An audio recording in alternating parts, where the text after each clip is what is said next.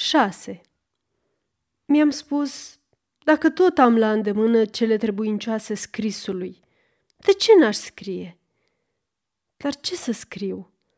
Strâns între patru ziduri de piatră rece și goală, cu pașii robiți, ochii necuprinzând niciun orizont, preocupat mecanic cât e ziua de lungă, să urmăresc petrecerea înceată a pătratului alburiu pe care fierăstruica din susul ușii îl taie în întunecosul perete opus și, așa cum am spus-o mai adineauri, singur, față în față cu o singură idee, gândul crimei și al pedepsirii, al uciderii și morții.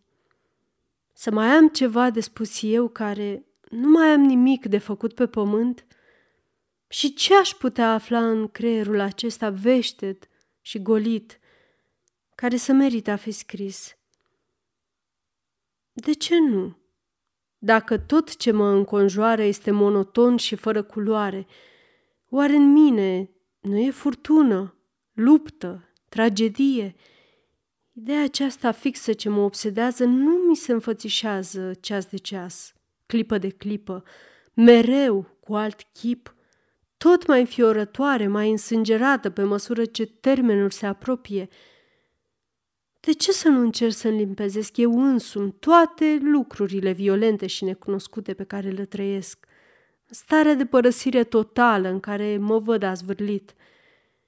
Desigur, materialul este bogat și oricât mi-ar fi viața descurtată în caznele mele, în temerile mele, în chinurile ce mi se vor umple, din acest ceas și până la cel din urmă, tot voi găsi cu ce să-mi tocesc pana și să sec călimara. De altfel, aceste cazne nu ți îngăduie decât un singur mijloc de a le ușura, să le observi și să le descrii. Pe deasupra, cele ce ar scrie poate n-ar fi fără rost.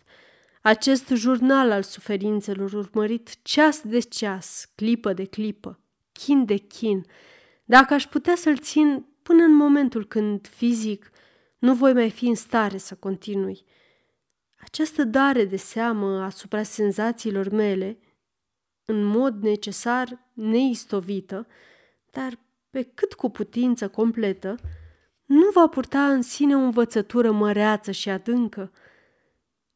Să nu se afle pentru cei ce condamnă.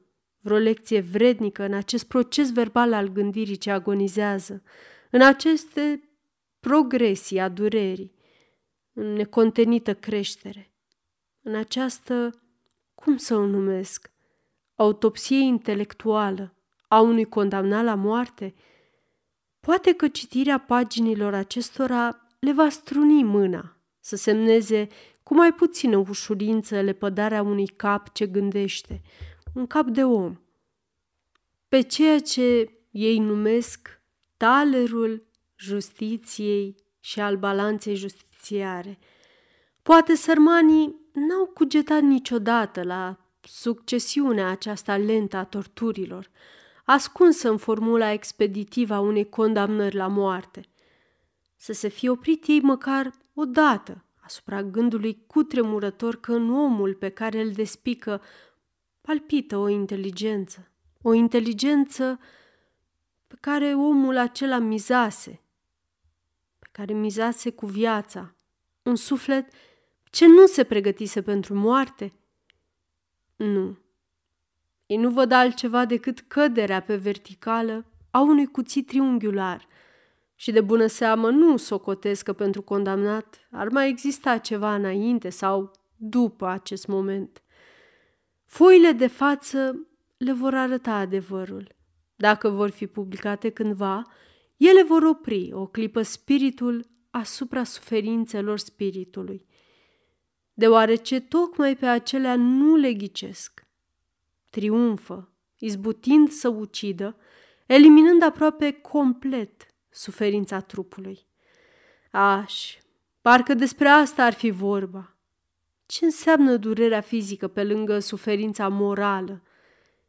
Ție silă și milă de niște legi astfel alcătuite – Va veni o zi Și poate aceste memorii, ultim confident al unui nenorocit, vor fi contribuit doar să nu se joace vântul prin curtea închisorii cu aceste bucăți de foi, murdare de noroi, după moartea mea, sau să nu putrezească în ploaie, lipite în formă de stea pe geamul spart al vreunui caraliu.